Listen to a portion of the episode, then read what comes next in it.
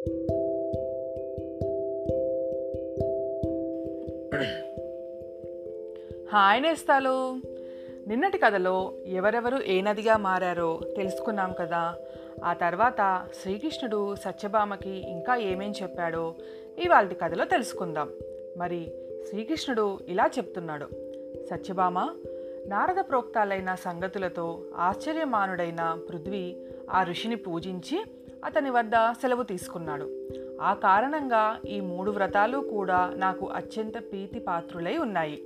మాఘ కార్తీక వ్రతముల వలనే తిథులలో ఏకాదశి క్షేత్రములలో ద్వారక నాకు అత్యంత ప్రియమైనవి.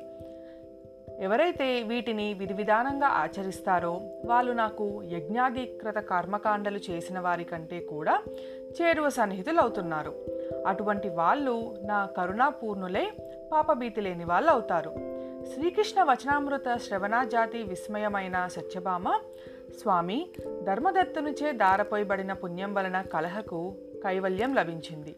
కేవలం కార్తీక స్నాన పుణ్యం వలన రాజద్రోహాది పాపాలు పటాపంచలైపోతున్నాయి.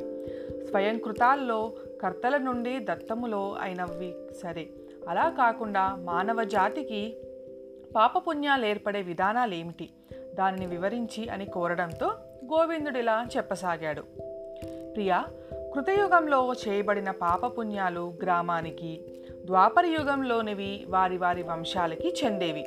కానీ కలియుగంలో చేయబడిన కర్మఫలం మాత్రం కేవలం ఆ కర్తకొక్కడికే సిద్ధిస్తుంది. సంసర్గరహిత సమాయత్తములే పాపపుణ్యాలను గురించి చెబుతున్నాను. విను. ఫలాపేక్ష కలిగిన మానవుడు ఒక పాత్రలో భుజించటం వలన ఒక స్త్రీతో రమించటం వలన కలిగే పాపపుణ్యాలను తప్పనిసరిగాను సంపూర్తిగాను అనుభవిస్తున్నాడు. వేలాది బోధనల వలన యజ్ఞము చేయడం వలన పంక్తి భోజనం చేయడం వలన కలిగే పాపపుణ్యాలలో నాలుగవ వంతును మాత్రమే పొందుతున్నాడు. ఇతరులచే చేయబడే పాపపుణ్యాలు చూడటం వలన తలంచుకోవటం వలన అందులోని వందవ భాగాన్ని తాను పొందుతున్నాడు. ఇతరులను దూషించేవాడు తృణీకరించేవాడు చెడుగా మాట్లాడేవాడు పితూరీలు చేసేవాడు. వీడు ఇతరుల పాపాలను తాను పుచ్చుకుని పుణ్యాన్ని జారవీర్చుకుంటున్నాడని తెలుసుకో. తన భార్య చేతిన కొడుకు చేతనో శిష్యుని చేతనో తప్ప ఇతరుల చేత సేవ చేయించుకున్నట్లయితే తప్పనిసరిగా వారికి తగినంత ద్రవ్యమును ఇచ్చి తీరాలి. అలా ఇవ్వనివాడు తన పుణ్యంలో సేవానురూపమైన పుణ్యాన్ని ఆ ఇతరులకు జార విడుచుకున్న వాడవుతున్నాడు పంక్తి భోజనాలలో భోక్తలలో ఏ లోపం జరిగినా ఆ లోపం ఎవరికి జరిగిందో వారు యజమానుల పుణ్యం ఆరవ భాగాన్ని హరించిన వారవుతారు. స్నాన సంధ్యాదులు ఆచరిస్తూ ఇతరులను తాకినా ఇతరులతో పలికినా వారు తమ పుణ్యంలో ఆరవ వంతును ఆ ఇతరులతో కోల్పోతారు. ఎవరు నుండి అయినా యాచన చేసి తెచ్చిన ధనంతో ఆచరించి సత్కర్మ వలన కలిగే పుణ్యం ధనమించిన వానికి చెందుతుంది. కర్తకు కర్మఫలం వినా వినామరేమీ మిగలదు. దొంగలించి తెచ్చిన పరద్రవ్యంతో చేసే పుణ్యకర్మ వలన పుణ్యం ఆ ధనం యొక్క యజమానికి చెందుతుంది తప్ప ఆ కర్మకుడికి కా దక్కదు. రుణశేషం ఉండగా మరణించిన వారు పుణ్యంలో శేష రుణానికి తగినంత పుణ్యం రుణదాతకు చెందుతూ ఉంటుంది. పాపం కానీ పుణ్యం కానీ ఫలానా పని చేయలేని సంకల్పం కలిగినవాడు ఆ పని చేయడంలో తోడ్పడేవాడు దానికి తగినంత సాధన సంపత్తిని సమకూర్చుకునేవాడు ప్రోత్సహించేవాడు తలా ఒక్క ఆరవ వంతు ఫలాన్ని పొందుతారు. ప్రజల పాపపుణ్యాలలో రాజుకి శిష్యునికి వాటిలో గురువుకి కుమారునికి నుంచి తండ్రికి భార్య నుండి భర్తకి ఆరవ భాగం చేరుతుంది. ఏ స్త్రీ అయితే పతిభక్తి కలదై నిత్యం తన భర్తను సంతోషపెడుతుందో ఆ స్త్రీ తన భర్త చేసిన పుణ్యంలో సగభాగాన్ని అధికారిని అవుతుంది. తన సేవకుడో కొడుకో గాని ఇతరుని చేత ఆచరింపచేసిన పుణ్యాలలో తనకు ఆరవ వంతు మాత్రమే లభిస్తుంది. ఈ విధంగా ఇతరులెవరు మనకి దానం చేయకపోయినా మనకే నిమిత్తము లేకపోయినా వివిధ జన సాంగత్యాల వలన పాపపుణ్యాలు మానవులకు ప్రాప్తించక తప్పడం లేదు. అందువలనే సజ్ఞన సాంగత్య చాలా ప్రధానమని గుర్తించాలి. ఇందుకు ఉదాహరణగా ఒక కథ చెబుతాను. విను. బహుకాలం పూర్వం అవంతిపురంలో ధనేశ్వరుడనే బ్రాహ్మణుడు ఉండేవాడు సహజంగానే ధనికుడైన అతడు కులాచార భ్రష్టుడైన పాపాసక్తుడై చరించేవాడు. అసత్య భాషణం చౌర్యం వేషాగమనం మధుపానం ఇత్యాది దుష్కర్మలలో చురుగ్గా పాల్గొనడమే కాక షడ్రసాలు కంబళ్ళు చర్మాలు మొదలైన వర్తకాలు కూడా చేసేవాడు. వర్తకం నిమిత్తం ఒక దేశం నుంచి మరొక దేశానికి వెళ్ళడం అతని అలవాటు.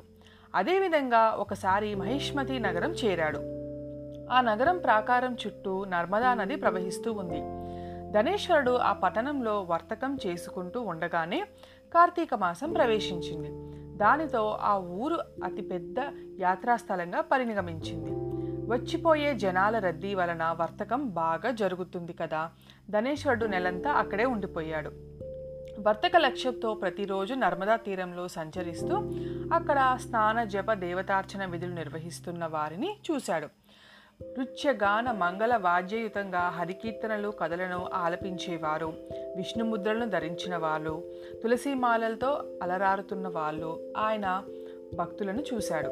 చూడటమే కాదు నెల పొడవుకున తానక్కడే మసలుతుండటం వలన వారితో పరిచయం కలిగింది. వారితో సంభాషిస్తూ ఉండేవాడు. ఎందరో పుణ్యపురుషులను స్వయంగా స్మృశించాడు తుదకు ఆ సర్జన సాంగత్యం వలన అప్పుడప్పుడు విష్ణు నామోచ్చరణం కూడా చేసేవాడు. నెల రోజులు ఇట్టే గడిచిపోయాయి. కార్తీకోద్యాపన విధిని విష్ణు జాగరణని కూడా దర్శించాడు ధనేశ్వరుడు.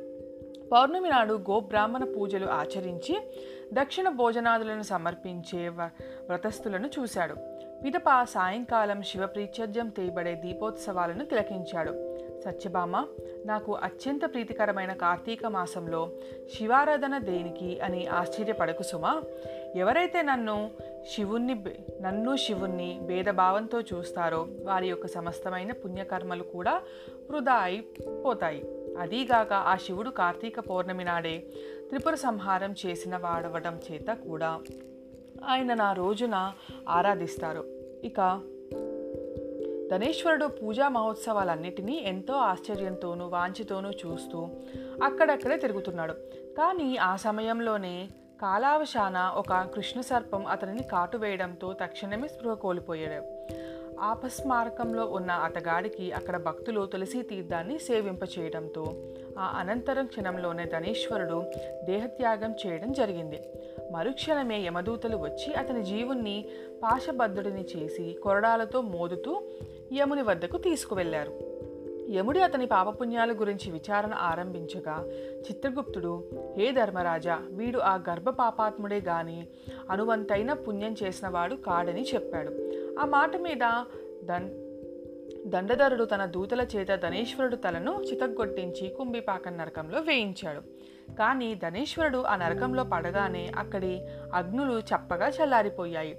ఆశ్చర్యపడిన దూతలు ఈ విషయాన్ని కాలునికి విన్నవించారు. అంతకంటే అబ్బురపడిన నరకాధీశుడు తక్షణమే ధనేశ్వర్ని తన కొలువుకు పిలిపించి పునర్విచారణకు తలపెడుతుండగా అక్కడికి విచ్చేసిన దేవర్షి అయిన నారదుడు ఓ యధర్మ యమధర్మరాజా ఈ ధనేశ్వరుడు తమ చివరి రోజుల్లో నరక నివారకాలైన పుణ్యాలను ఆచరించాడు గనక.